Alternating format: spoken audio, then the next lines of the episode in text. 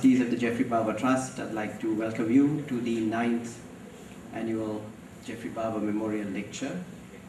Uh, and thank you all for coming. Uh, today we commemorate the ninth death anniversary of Geoffrey's, which falls on the 27th of May, uh, that's on Sunday. But the lecture the last few years has been happening on the closest Friday to his death anniversary. So this time it's uh, today. And uh, thank you all very much for coming for it. Um, if uh, any of you ever wondered what would happen if the architecture of Geoffrey Bawa and the Australian architect Glenn Murcutt were to meet and sort of coalesce of some sort, then perhaps you're in for a treat this evening. Having had an almost life-changing meeting with Geoffrey in 1996, which was partly what put him on his current career path, Bijoy Jain, the speaker this evening, uh, has made making a synthesis of the work of these two people, whose architecture he admired so much, um, part of his life's work. But this is not just done in any old way, but is done with a clearly thought out manner, always working with artisans and craftsmen, striving to achieve the meticulous precision of thought in every detail that goes into Murcutt's work. To surround spaces that relate to the landscape and to each other in what you see in the built forms and, uh, uh, and to the landscape and the context in which it is built, with the sensuality and elegance that we all associate with Geoffrey's work. As he said uh, to me over lunch today, the inbuilt error that seems to rise out of working with craftsmen and people like that in making architecture and making uh, artifacts that he does is something that he enjoyed very much. This, I may add, is perhaps opposed to the precision and coldness of some of the factory-produced buildings that we see in a lot of architectural practice today. Uh, this error is much like the Islamic practice of, uh, of Islamic, Islamic artisans, leaving a tiny, small error of a carpet, in, a, in a part of a carpet as an imperfection because of the notion that only God could be perfect. It is this ability to celebrate the human hand in his work and the work of his studio that I, for one, most admire in his work. But let me, decide, let me not decide for you, let, uh, I'll let you decide for yourself. So I present to you, to deliver the ninth Geoffrey Bawa Memorial Lecture, Mr. Bijoy Jain.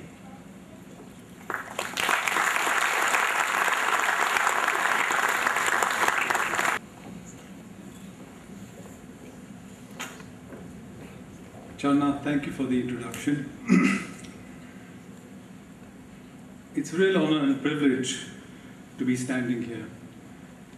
Um, I could never imagine that this opportunity would come my way. And I'm very thankful uh, for having the possibility of engaging in this way. Channa mentioned that I'd met Mr. Bawa in 1996 this was, I've been to Sri Lanka several times from the 70s.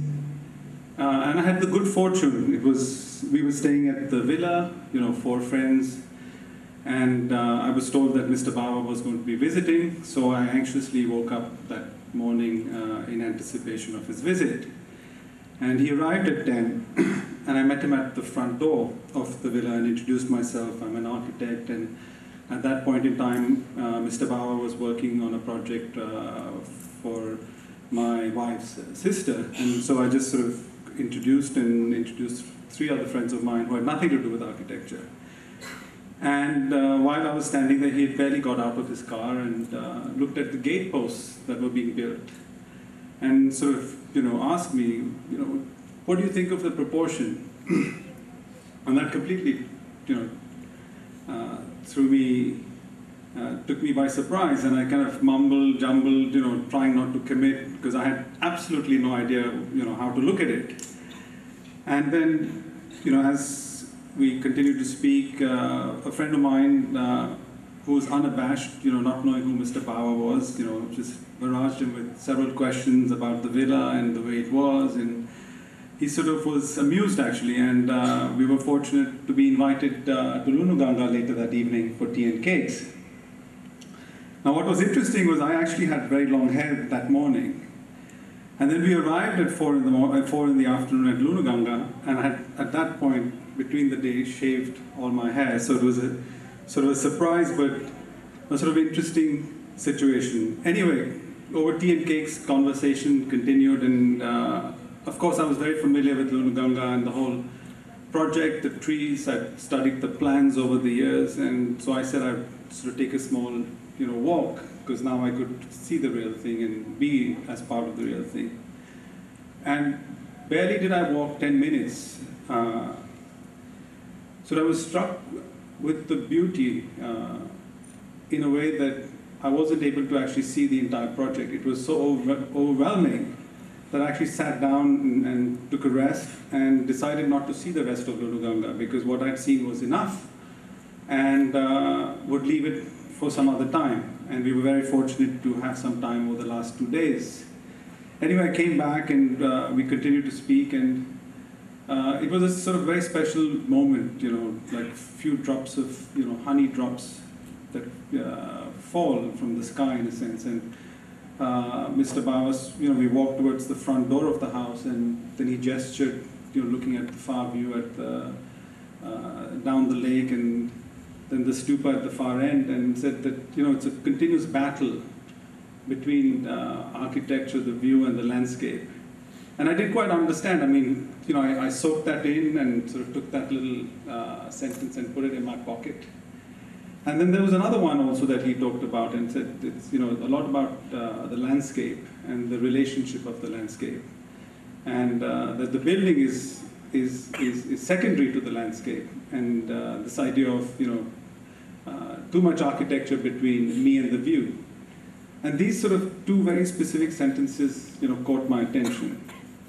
But what more importantly was it was the beginning of a journey. It was a sort of a moment where I decided to, in some way, emulate uh, the kind of practice and the kind of uh,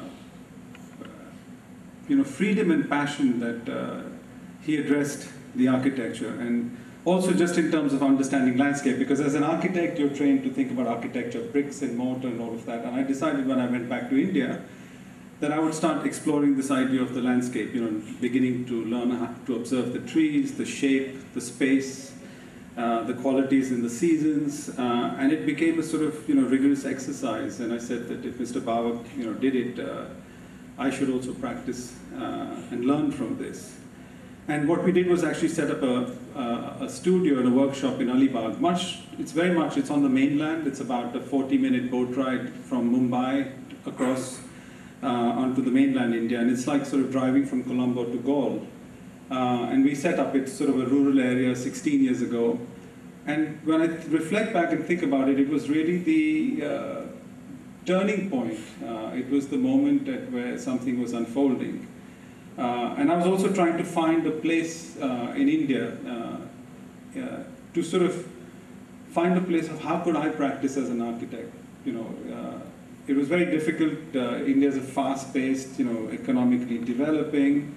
Uh, the kind of buildings that were coming up were not the buildings that I was interested in. Uh, so it was more sort of a search, a sort of taking a torchlight in the dark, uh, and that's really how this process began. So anyway, I'll talk more about the studio. Our studio is uh, primarily, we have about, we started with seven artisans and myself uh, in 96. And that now has grown to about 100, 120 people, and we have about now about 13 or 14 architects. But what more importantly uh, is that they actually participate in a way that uh, is more intuitive. It's sort of a tacit knowledge. Uh, we're a studio that is, in a sense, set in medieval times. You know, like the way architecture was built. I would say in Sri Lanka or India or in Europe. You know, a few hundred years ago, uh, and actually not that long ago. Uh, so this is just a, a, visual of the studio where, you know, uh, a lot of the work is done through gestures, storytelling, uh, full-scale mock-ups, you know, drawings, uh, and also this idea of, you know, cultures. I'm Indian, uh, grew, was born in the 60s, grew up with, you know, listening to Doors and Jim Morrison and Deep Purple and Levi's jeans, you know, as well as my mother was a classical musician, so we had that at home. So this was a sort of mixture, I would say, uh, that I grew up in. And then I have these artisans, you know, who have come from a traditional background, some from Rajasthan, Orissa, uh, Bihar, and they practice a culture that is, you know, that has been passed on from generations. Uh, and so what for me was important was how to develop a dialogue, how do we sort of find a place that we can actually meet. We're still Indian, there's something that joins us. Uh, but culturally, we're quite different in, in, in, in many ways. So it was sort of this beginning, this idea of you know the possibility of making architecture through storytelling, uh, through memory, uh, and so anyway, I'm going to continue. So this is a workshop. Uh, some more slides, uh, some more images of you know just the space, and a lot of the work is produced through making models. You know, we found that uh, this was the best way to communicate. I guess drawings, uh, models, you know, uh, paintings, uh, objects, anything as a means of communication, tools of communication. But what was what was interesting was that this was universal. The language was quite universal, and it allowed several people to participate at the same time. So what I'm showing you are basically our working drawings. You know, these are conceptual models. Uh, these are artisans who are actually participating in the making, in the concept. You know, we can discuss, you know, ideas of space through thickness, density, mass, and they intuitively get it. I mean, there's a sort of intuitive, innate, you know, tacit understanding of this. And what we also found was that it was faster for us to do a full-scale cross-sectional mock-up than actually make a drawing. Uh, and that way we could actually stand underneath the space, you know, uh, look at it, uh, and actually participate. It would allow the client to participate. And so I'm just sort of, you know, setting up what is the nature of our practice. Is it possible to reduce some of the slide that's okay? This slide, what I like about it is this idea of postures in architecture, uh, and I think again very prevalent in in, in this region of uh, uh, the, the globe, you know, Sri Lanka, India, where we still sit down on the ground. Uh, but for me, it's interesting because this idea of, you know, uh, the question that I raise is that do traditions get lost maybe in the loss of postures? That if we lose postures, maybe some certain kinds of architecture, certain things uh, cannot be made anymore. You know, though the materials exist, more than the techniques exist, but it's all about, you know, taking a posture in the making of architecture and also the proximity in which these materials are made. You know, there's a certain sense of a proximity that resonates in the process of making. So again, just sort of to give a brief background of, you know, how we've tried to approach what we what we do and you know why we do it this way. Uh, again, it's interesting when you see the, all fours, you know, the hands and the feet all connect in the making of the object, where it's a total complete uh, cycle of hand, body, and mind, uh, all engaged in making this thing. Uh, so I, I, sort of stumbled upon this, of course, over several years, just observing. You know, earlier you just take these things for granted, uh, but later on one begins. To, it sort of like an osmosis sort of seeps into the architecture, and it, it sort of has a, retains a certain quality. You know, Channa brought about brought, talked about this idea of error, and that's something that I'm very curious about because I think it's this idea of error through attention. You know, error through the process of making something again and again and again uh, that you develop an intuitive understanding, and in the process of actually making it at that at that moment is where it all matters. Uh, and it's not really an error that comes out of you know being lackadaisical or you know being inattentive or, or but it comes out of a sort of very clear, precise understanding of that relationship. And I think that's where then the architecture can resonate. Again, just drawings. Uh, I normally would draw with a red pen, axonometrics, and these are working drawings. Uh, you know, and that's how we discuss any decision.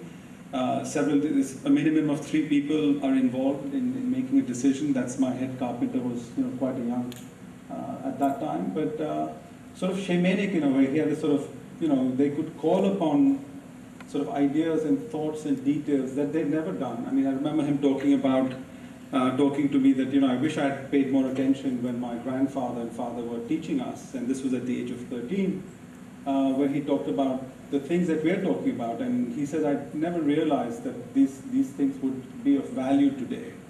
But interestingly, somewhere, somehow, you know, they're able to reach, I would say, deep down into their belly, you know, just by the environment that they lived in. And they're able to draw these uh, conditions out, these sensations out. But this is just drawings that they have learned on their own, uh, that they use. Uh, normally for a project, we have sort of very basic uh, plan and a cross section with some broad dimensions. But most of the work is actually done through memory uh, and making some physical registrations on site. Anyway, I'll start with, uh, with uh, one of the projects. This is a house, uh, it's in Alibag. And what we found was this sort of hole in the ground. It's about 50 meters, a little less than 50 meters from the sea, and it was a house, a fairly large house for a family, like a, three generations that live, would, would live in this house.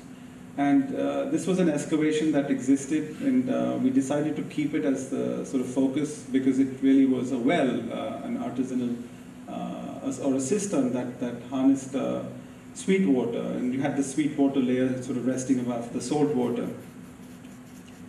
So that's a meeting with our consultant, an 82-year-old gentleman. Uh, you can see the crutches, and he pretty much lost his life at 18, you know, uh, actually fell into the well while constructing, uh, while when he was young, as an apprentice, but then spent most of his life, you know, uh, in this sort of, in the discipline of just well making. So we consulted him, he was local, he's, he's a local gentleman.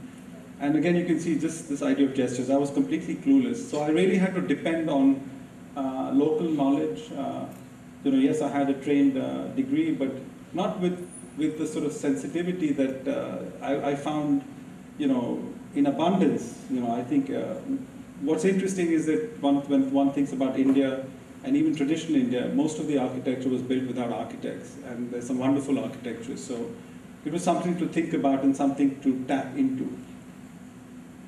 So that's the community that's you know engaged in building the well. He's supervising the well.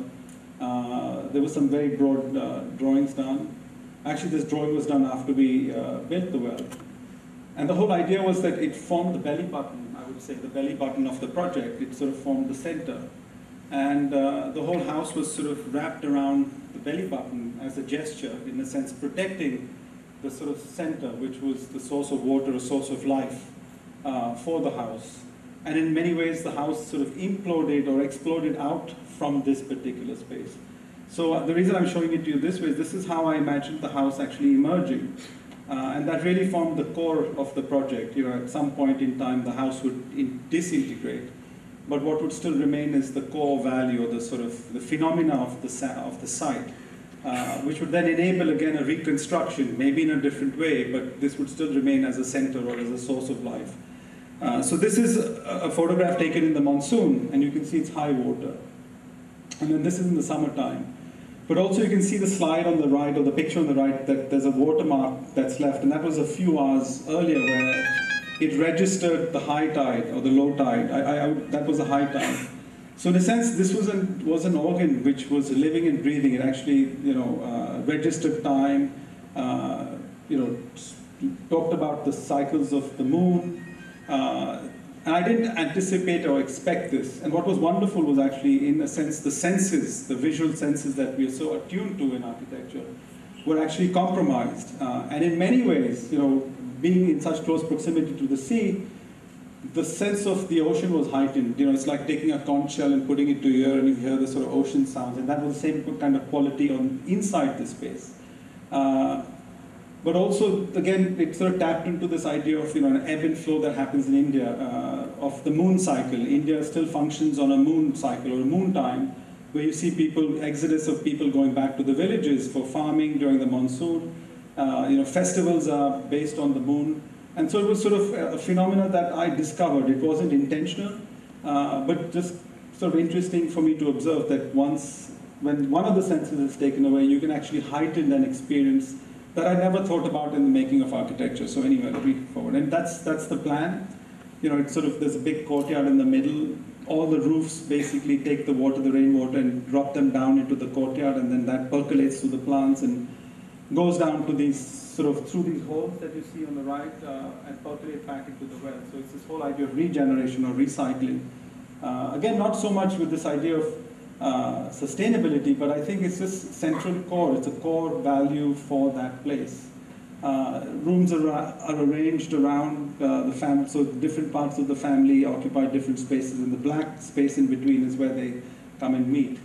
Uh, so yeah, that's. Uh,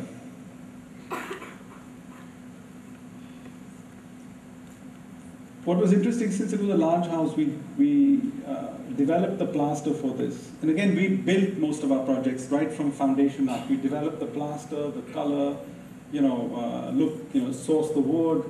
Uh, and this is a sort of graphite color that actually mimicked the shadows that we found under the roof. And uh, so we actually uh, decided, you know, through that, uh, in the process of building the project, uh, you know, one was anticipating it to be white or, you know, off-white. And it, it, it, didn't seem appropriate. And, and, and then one observed the shadow under the roof, and that was the right uh, solution. And that's the plaster that, that mimics the, the graphite mimics the shadow. And what's interesting is it actually reflects back uh, the landscape into the architecture. Again, for example, we have an abundance of light. So this idea of thickness, density, mass of light uh, was sort of very interesting uh, for us. And again, this idea of views, cross views, you know, being obscured by the vegetation, all that was very much uh, a part of uh, how this plan was perceived.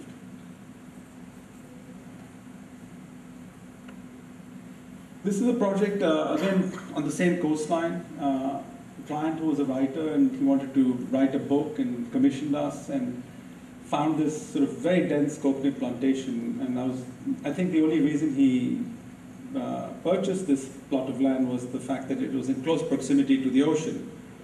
But what was interesting for us was the quality of the canopy uh, that covered the site. It was quite unique. And uh, what was difficult was that there was no typology that I was aware of where architecture in a very dense plantation, a coconut plantation existed. Normally one would make a clearing and then build, uh, build, you know, build a project within that. And so we decided that is it possible in some way to retain these trees and not worry about the ocean. The ocean became a sort of secondary uh, condition uh, to the site. And that you can see the density of the tree. So it was like this colonnade of, uh, it was a colonnade uh, with the canopy. And in, in some ways, you know, light, uh, the sunlight uh, was naturally taken care of. And so what we did was actually, you know, visiting the site again and again and again. And what I like is it's like a relationship. That by visiting a site, it's you often begin to, you know, uh, there's an evolution, there's an understanding that occurs over a period of time. Much in the same way that you'd meet a friend, cousin, girlfriend, wife, whatever. It, there's, there's a time that's involved. Uh, and the, the model here is really a working drawing. We made these models, they're fairly accurate. Uh, the carpenters make them uh, pretty uh, precisely, then the dimensions are written, and they would actually measure. So we had a tolerance of, I think, 12, 6, between 6 and 12 millimeters. That, that's it. Uh, and then we, you can see on, on the slide above, it's basically a full-scale mock-up using the existing old trees, the old arecanut or betel nut trees, and we framed the sort of uh, box. Now, my carpenters are primarily cabinet makers from Rajasthan, and uh, so when I suggested that you know we, are going to do this, they said there's no way we can do this.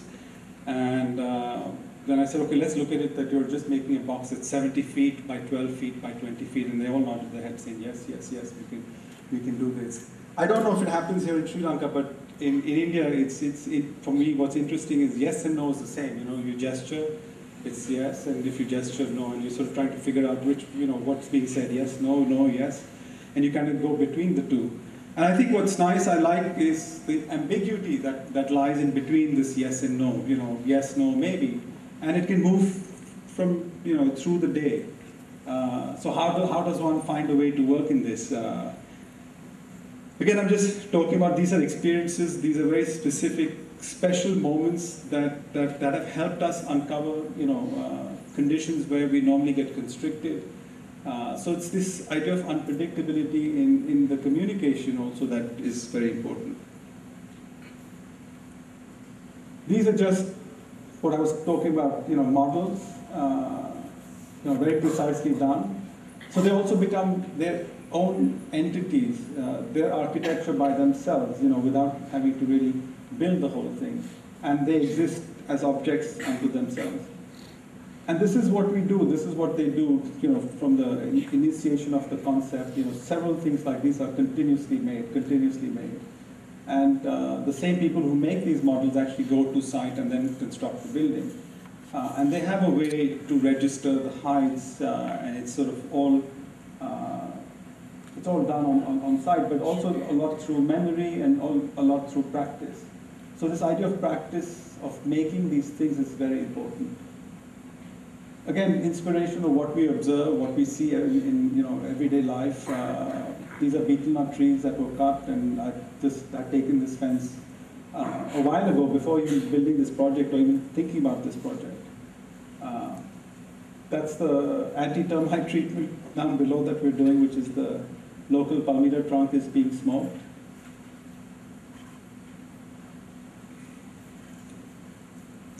Sorry. And that's the project. And the whole idea was to sort of slip these boxes, uh, these wooden boxes that suggested no, it wasn't conceived. When I first went to site, I'd imagined them to be these glowing lanterns, completely illogical.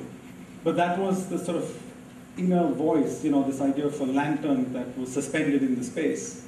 And I quite didn't really know how to get to it. And so it was just this exercise of surveying, you know, uh, making marks. Uh, also, this idea of a hybrid, you know, uh, between the tradition and the development or, or, or, the sort of industry. So this idea of a hybrid, and Channa talked about Glenn Murcutt and Geoffrey Bawa because I, what I enjoyed is the romanticism, you know, this idea of, of space, the seamlessness, the ease uh, in which his projects sort of sit uh, and sort of, you know, just uh, observe uh, the landscape. And, and I think in, in, in, a very sort of effortless, easy way without asking you to commit to something. Uh, on the opposite side was Glenn Murcutt, you know, that I was also very fascinated by, and just the sheer precision in which he would go about making his buildings, you know, single-handedly, doggedly. And you know, oftentimes I would think that what happened if these two mixed, if these two, two came together, would, was there a possibility of a third? Uh, and this was something sort of sitting in the back of my head. Anyway, it was not, uh, I wouldn't say it was conscious, but it was a thought that was there. Uh, so part of this dimension actually of these, these, these uh, wooden boxes comes from three sheets of plywood which are four feet wide, four feet by eight feet, so it makes 12 feet. And then we found this optimum dimension, uh, what might seem as a, as a, sort of array of trees without any logic. Uh, we found a dimension that resonated and sat comfortably uh, within the space left between the trees. So that's how we actually conceived uh, the, the project and the dimension for the project. Again, it's basically like a laundry, you know, it, the locals call it a laundry box, you know, uh, they call it a, you know, a mini bus. It's, it's, it's, it's fascinating. Uh, but the whole basis of the project was that it, it was just a volume of air that was trapped, you know, that was suspended in this, you know, wooden, uh, wooden frame structure. All the colors, uh, everything was inspired by what was actually on site. Uh, they had these beautiful irrigation channels that we continue to have, uh, and that was really the core, again, of the value of this project, where the structures at some point would, would uh, deteriorate in time in, you know, 50, 100 years, and what would still remain is the sort of main spine, which was this irrigation channel. But the colors of the, the walls were inspired by the lichen on, on, on, the, on the trees. Again, here what was interesting was this idea of what's inside and outside, and not necessarily that you need to see the outside. And again, for me, a discovery here was, uh, what was interesting was that the atmospheric air that is outside uh, and the air that is inside the building are actually identical. Uh, because there actually there's no glass, there's no screen, it's just these louvers and it sort of dissipates between the two. So while you're inside, you know, inside a covered space, you still get a sense of a very sort of strong presence of the outside. And when you move between the two, you don't uh, experience the difference. And again, this was, you know, sort of for me, redefining what does inside and outside, or, you know, outside is inside, inside. And, you know, we talk about, uh, talk a lot about this uh, in what we do. And this was a fascinating experience uh, for me. Again, you know, an accident that, uh, I, I, guess in some way also intuitive. Uh, as an experience within myself, which was then experienced in this in this building here. I'm going to be quick. Sorry.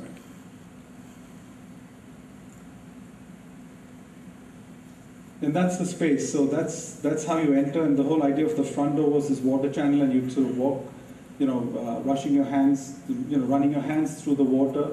Uh, and there's no door to the project really. There's, you know, it's ambiguous. You sort of you come into the central space, uh, and it's a sort of two-sided, you know, infinite. You have the view of the horizon to the sea, and then you have the view of the plantation, you know, uh, to the east. And that was really the space, and you actually crossed over the space continuously. It's sort of like a resonance. If that was zero, you know, you moved between these points, between this point all the time. So we actually distributed the program of living on one side, dining on the other, and then the bedrooms were scattered between the two volumes. Uh, but again, it's sort of there's a suspension, the idea of it being suspended, uh, like a boat being pulled up out from the sea. Uh, and so these platforms are where that receive these sort of wooden frame skeletal structures. And you can see one of them sort of skewed because not, not out of intent, but that's what the site allowed us to do.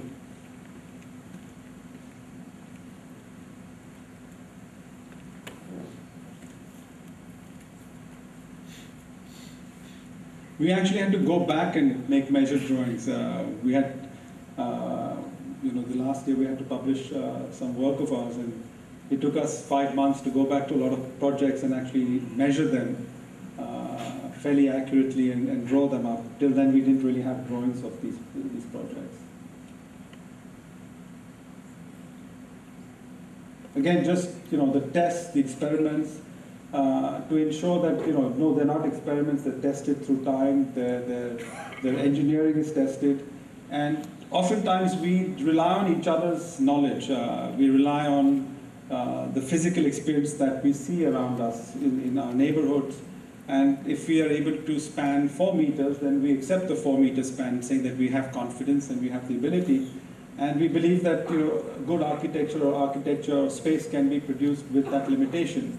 So this idea of also being limited in many ways uh, for us actually works to an advantage because this way we have the ability and the control and we don't need to depend on an outside source. Yes, we do get it checked by the engineer uh, once we have conceived it, developed it, uh, just to get his nod off, uh, you know, his sign off, but to actually take full responsibility for the project in every single way. Uh, we also maintain these buildings. Uh, this one is now six, seven years old, and we go back every year and look after these buildings. So it's a process of care also that's very important uh, as part of uh, what we do.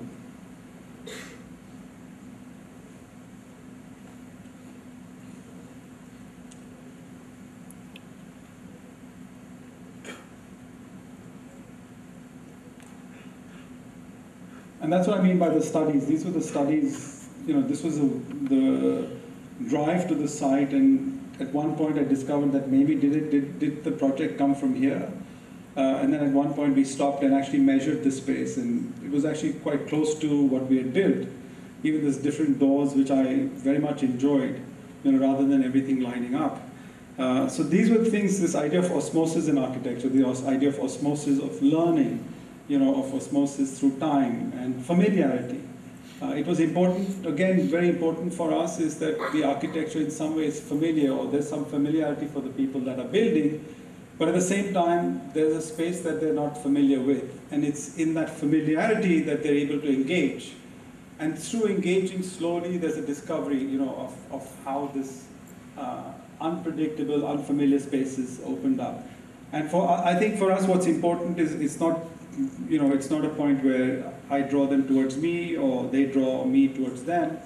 We're constantly working with each other to find a third space, you know, a third space that we're not familiar with and, and, and to anticipate the building in a way that we still quite don't know. We can sense it, but we don't know accurately what exactly is going to occur once it is completed. Uh, so that is very much part of an exercise that we continuously maintain in the practice. And that's the image of this idea of lanterns, where it would actually dissipate light in the evening, would dissipate from, from inside the house onto the landscape, you know, cast light on the coconut trees, uh, cast li- light on the ground, and uh, that's, that's how you know, some way in a very hazy way, I imagined uh, seeing the project. This is another house. It's on a barren plateau, uh, again in Alibag. Uh, and you can see this was sort of deforestation that had taken place over a period of time in the last 60, 70 years. And uh, fundamentally what this is is a courtyard uh, house. Rather than build boundary walls, stone boundary walls, we built these sort of four walls uh, that made an enclosure. We set it down in the ground by four feet, and then at the section it met, came back flush with the ground. And the whole basis of this was actually to try and retain or slow down the water in, in a way that it would begin to regenerate the plants that had once been taken away. So again, the whole idea is that the landscape becomes the core value. The landscape, the, the way it meets the ground, the way the building meets the ground is really the core value. And for me, really the project is, that's for me the project. Everything else was program and function and sleeping spaces. But effectively there are four walls, and there are, on these four walls there are these lightweight pavilions that sit on these walls and make an enclosure This was, these are photographs that were taken, I think, now five years ago. It's quite lush and green. And again, Mr. Bawa's idea of this battle between landscape and man, or nature and man, I, I would call it battle, but it's a relationship, I think would be more accurate, and one which you have to participate. Because if you don't participate, the forces of nature are so strong that they would eventually come and, and, and, and take over. So it's a question of how much you colonize, how much you leave, you know, how much do you keep. And I found that, you know, as a very important exercise, this idea of, you know, how do we engage with what surrounds us? And how sensitively do we engage with what surrounds us? But, so this project is really about, about that idea of, you know, setting it in the ground. And if one doesn't take too much care, this idea of the landscape slowly inside the house.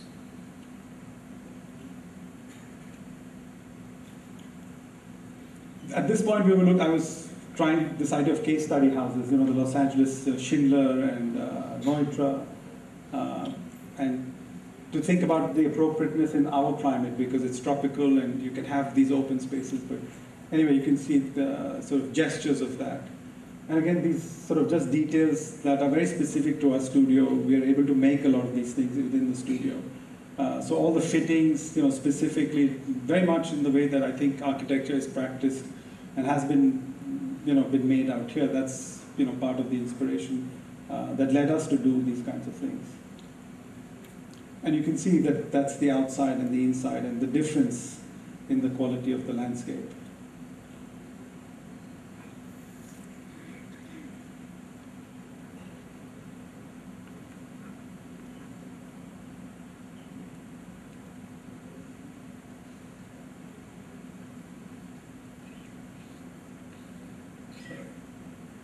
This is an urban project. This is actually the city in Mumbai. Uh, it was an existing house and we had to sort of reorient the house because uh, the land that the house sat on had been subdivided. So the entire orientation of the house had to be reconfigured. And then we had to have, we had to add another extra space on the, on, on the top of what was ground plus one. Uh, so this is the part that faces the street and we basically gutted out and kept the existing concrete frame, tore half the house down. But what it effectively does is basically takes advantage of the landscape on three sides, and the fourth one being the road, we had this sort of wooden slatted screen, much like a wooden trellis, which in time would get, you know, uh, which would act like a curtain, you know, uh, a wind chime, if you want to call it, sort of having these kinds of suggestions, but also a privacy and a protection screen.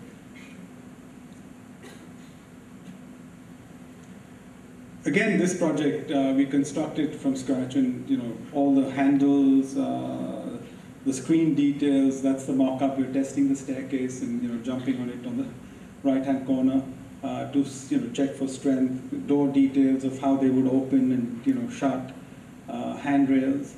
And these really become the tools. These become what are leftover artifacts uh, for us that become part of the archive of the project. that's that's the project, uh, and Again, very simple materials. It's local kota stone, uh, it's timber and, and, and, brass, and this idea of, you know, uh, of materials that endure and weather through time become very critical uh, for us uh, because there's a sense of personality and a patina that, that, that is gained in this. Yeah. And I think also sometimes, you know, it's, it's very simple materials. It's a question of how you engage with them and how one uh, understands them that they can be sort of taken to another place, uh, I hope and I, I, I, believe. So this is just uh, showing you the sort of the frame and the whole idea of transition. So it's a, basically a series of stairs that took you through uh, the project. They did this, the sort of vertical movement through the house was not like in one vertical strip, but you actually meandered and walked through the spaces, engaging in the public spaces of the house, in, in a sense to meet your, you know, your son, daughter, uncle, aunt, uh, and then the bedrooms were sort of more privately arranged. And that's what we did was we rearranged, reoriented the house overlooking a park, which is a public park. Uh, and so they took advantage of that, of that uh, location. This is an interesting story. I mean, that gentleman there, we, we, we, actually made the plaster. It's a lime plaster, and you know, it was in March, and he had gone back to Rajasthan to get the marble dust, and he calls me back saying that, Sir G, you know, we've got a problem. So I said, what happened? And he says, you know what, it just rained, you know, in, in March in Rajasthan where it never rains. And because of that, I can't identify the marble to make the marble dust. So he said it's going to take a couple of weeks and we'll have to wait for the marble to dry. And I was trying to figure out how am I going to tell the client, you know, that it's raining in the middle of the desert and now we have to wait for the marble to dry so we can identify the right marble from which we can make the marble dust. But anyway, I thought, and we were just in hysterics, you know, just to think about this idea. But that, that was the extent of, you know, how these people engage and the sort of meticulousness in, in, in the way that uh, they look at the materials. Again, here the whole idea was that there was a hole in the roof, there was a hole in the head, so to speak, of the house, and the idea that rain can enter, nature can physically enter into the project. And it's all about the question of care, engagement, uh, attention uh, that is re required of the occupants. Uh, so that, you know, if you're not, not so much alert, if you're not sensitive or if you're not engaged, the potential for that to take over, for that idea of this project, you know, a ruin in a sense, but in, in, a, in a beautiful way where insects, birds, plants, all of that eventually will finally engage uh, with the project.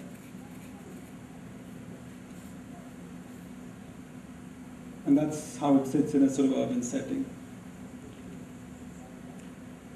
Two more projects, I think, and then. This is, this is a lodge, uh, a traveler's lodge that we did up in the Himalayas. It was for the same client who was writing the book, you know, the two wooden boxes.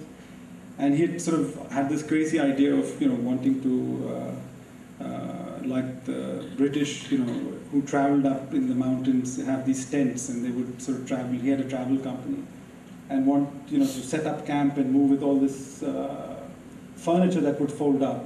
But anyway, so he set up these tents on this site, that, that plateau there you see. And of course, in the first season, they had a problem. It was heavy snow, and these were tents for the desert, and it didn't survive a season. So he said, Can you go up and have a look? And so I did go up there, and I said, Well, this, this is not going to work, but there's great potential because there's this wonderful place where there's a, a sort of continuity of building that has you know, evolved through thousands of years, you know, just dry stacks, and it's in abundance.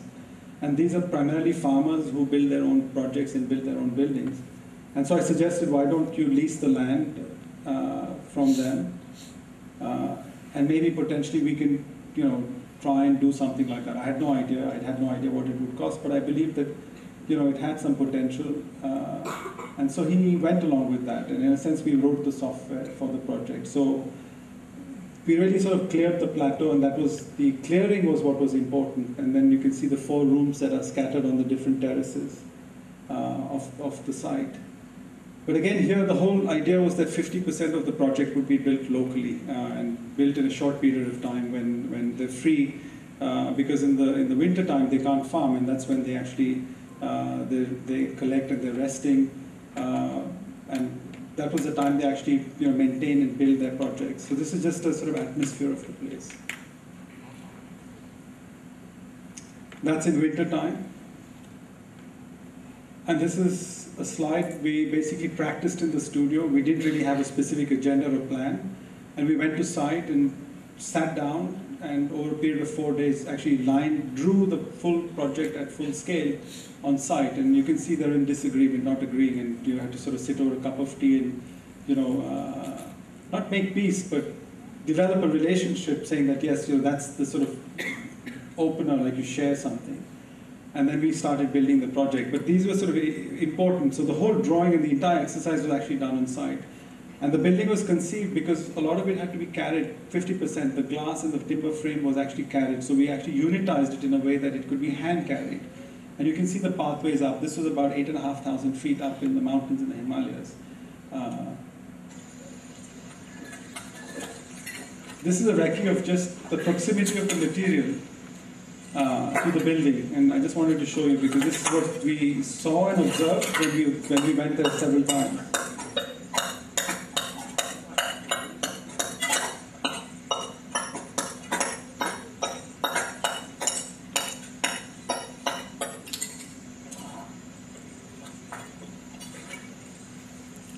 I think what was important again is it's all about proportion. Uh, and the moment we make it a bigger space or you know a, different proportion, this entire integrity of the technology would be compromised. And this is something that we observed and learned. And, and then we actually were lucky that the client was not sort of engaged in sort of a very intense way that we were actually able to make very compact rooms.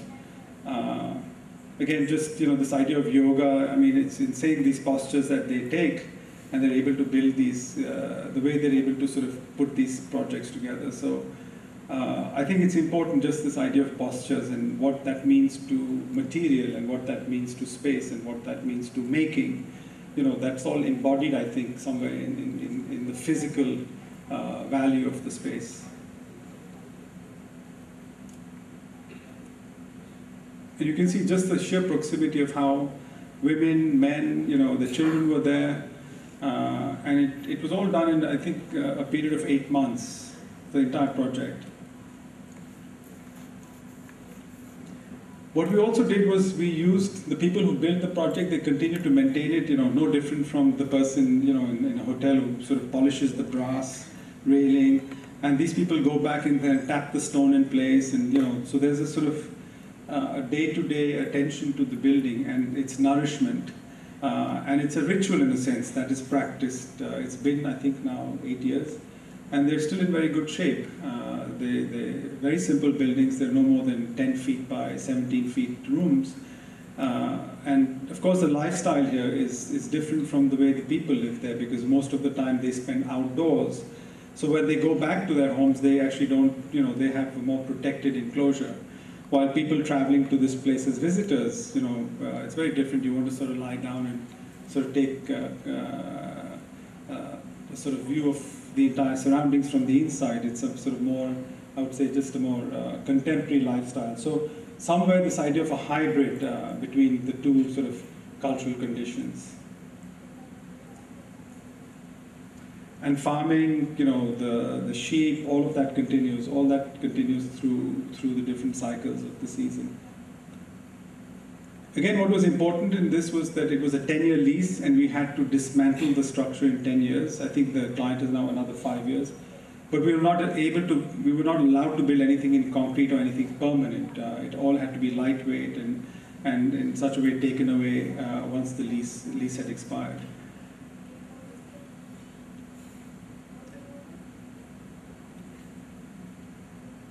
So for me, this is an important uh, big you know, view of that. This was, of course, in the process of making. But this is how we imagine giving it back to them. Uh, and this idea of a hybrid where we stumbled across, in a way, I talked about storytelling, where we came across this settlement that had been abandoned and these walls were there. And you know, it was this idea of continuity and sort of piggybacking on these walls. Uh, we built these new structures. Of course, it's a story, it's a fictional story, but in time, there's an ambiguity of what came first or what didn't.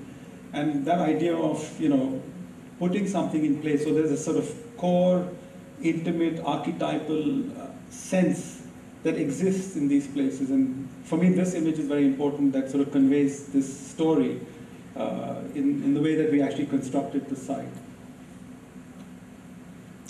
This is the last project. It's a house we've recently completed, and uh, What's important here again is this whole idea of the well that makes the foundation of the house. Uh, it's the beginning of life, and in, in a sense. And this was done, you know, in early March of 2010. You know, water diviner with the coconut sort of walks around, and then at one point he stands there and says, "This is the point," and you know, one wonders. Uh, and we've been accurate nine times out of ten. You know, there's no scientific sort of measurement, and this idea of you know water diviner, divinity, uh, to this sort of perception or sensitivity to the ground. And so anyway, this had to be constructed in a month and a half. And what we did was use the soil as a backfill, uh, which you can see here in the section also. Uh, in the two clearings that were there, it was a paddy field, and that was the only place we could build. So we actually, through a, through a distance of 100 meters, moved the soil and then used monsoon to basically compact the earth. Again, this area floods in the monsoon, so we needed to create a high ground, and you can see in section that it's it's slightly more elevated than the rest of the existing ground. And what we were able to do in the process was allow for the ground and the water uh, that would be used to sustain the house. So the well really becomes a sort of very integral, important part of uh, the first mark that is made.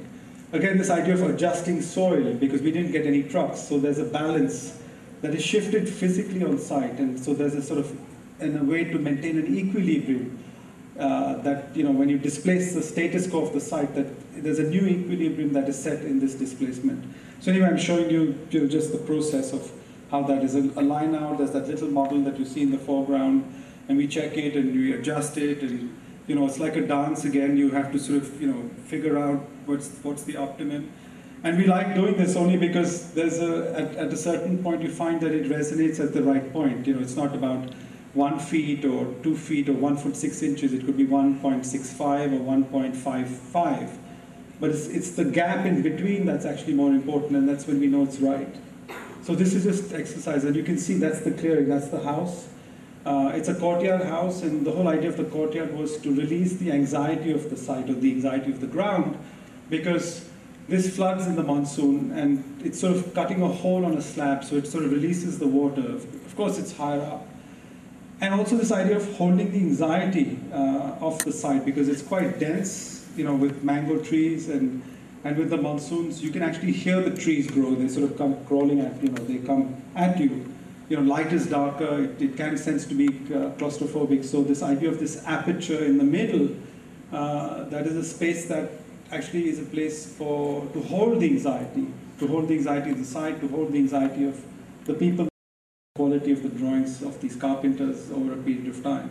Some of them have measurements, some don't. Uh, but just this is this is a working drawing. So they have about 20 sketchbooks on this particular project. Again, you know, local inspiration, osmosis, uh, structures very similar that I've seen here in, in, in Sri Lanka and even driving down to Galle. Uh, many pictures that, that one has taken. So I think where do these ideas come from? Where do where do memories lie?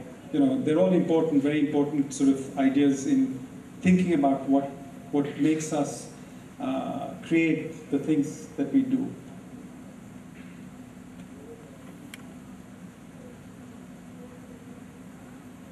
And I, I, would say it's more like a monsoon house. It's a house for the rains because the moment the rains come in, it sort of dissolves or dissipates. The whole house sort of, in a sense, dissolves into uh, into the water. And this courtyard really is, is what absorbs this uh, season, I think. This was in construction anyway. Uh, Again, here the tolerances are very tight, so that the, the space between outside and inside is only separated by seven inches, and you'd want, would wonder how do you manage this in the monsoon. But it's all a question of calibration. It's like the way we'd wear a raincoat or put, put, the, put you know, the hood on our head and it's a question of being, it's not about being uncomfortable or comfortable, but about being attentive to the climatic seasons, how to negotiate them, and what window do you keep open and which one do you keep closed, and how do you adjust it.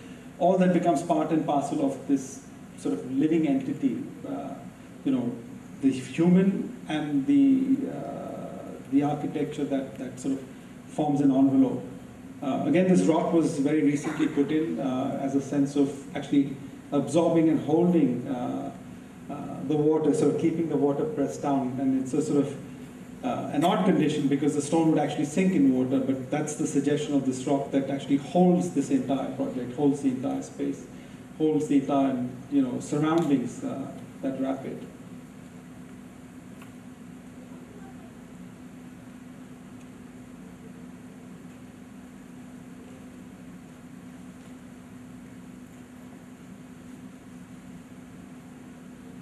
Again, the idea of this taking reflected light rather than direct light, it's much softer, you keep the heat out.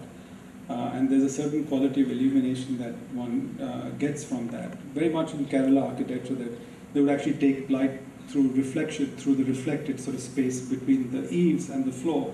And floors would normally be highly polished to sort of draw that light in and actually keep the heat out. And we've tried to sort of emulate and you know, learn from these exercises of what we've observed.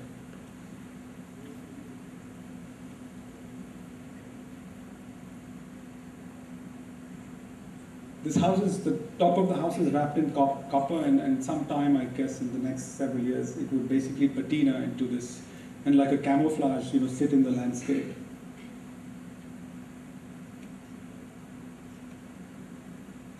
And that's again this idea of taking care of the ground. You know, this is, I think, I didn't talk about it, but we normally sweep the site, and this idea of sweeping the site is not just about keeping it clean, but actually becoming familiar. You know, I think both our landscapes are, we, we have you know, insects and poisonous snakes, and you know, so it's a way that uh, traditionally that's how they would manage with very limited means, uh, without being actually uh, overwhelmed by the landscape. So this idea of sweeping that I find quite interesting. It's a sort of caressing or taking care of the ground. Uh, so I just like this idea of when we go to site, we actually first thing we do is we sweep the floor, and this practice is continued till the site is completed, and it continues even after the site is made. And it's just a way of being familiar with what you walk on. Even though there might not be anything, it's just this very sort of intimate relationship.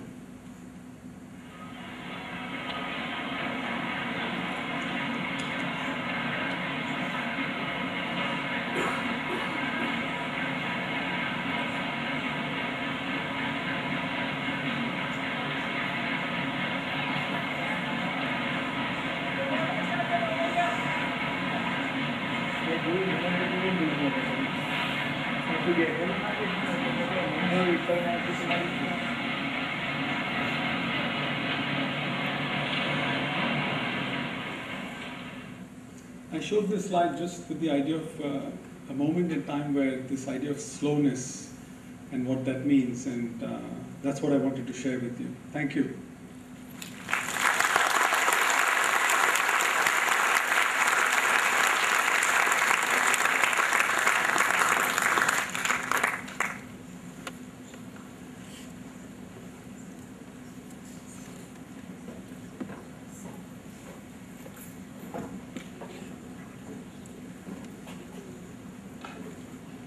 Thank you, Bijoy, for that wonderful exposition of your work. Um, ladies and gentlemen, if you have any questions, um, you're welcome to ask them in the next 10 minutes. Uh, if there's any questions, please, I'm sure Bijoy will be willing to answer them. If not, we'll meet over a cup of tea outside and then we could speak with him. Are there any questions that you might like to ask? Yes, Ismet you think that as people get more literate, they lose their sense of artistic skill? Do you think that as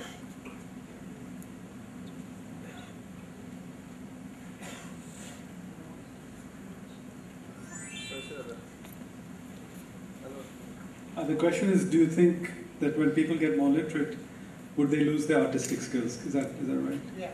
But I think that that that is true of any any of us. You know, uh, every time you gain knowledge or insight, uh, it, it, and this I speak, you know, also personally for myself is how do you continuously reconfigure yourself because at some point that then creates a status quo. So yes, it's an it's an interesting question that at oftentimes as they learn, there's a sense of a plateau.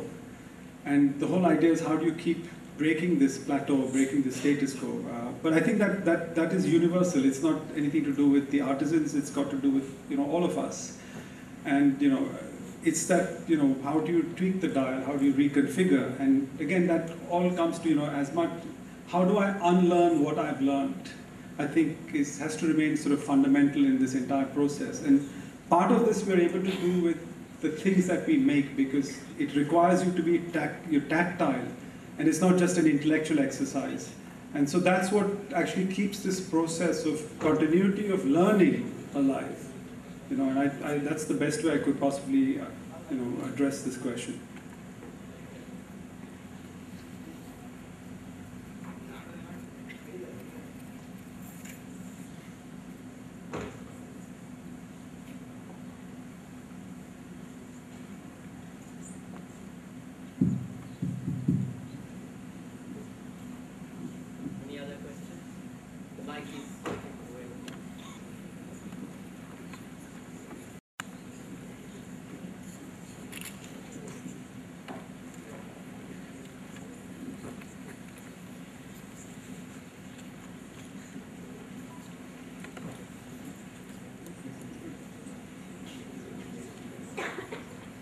Seems like he's been uh, very clear about what he said. Um, so, thank you very much, ladies and gentlemen, for attending this lecture, and uh, thank you very much uh,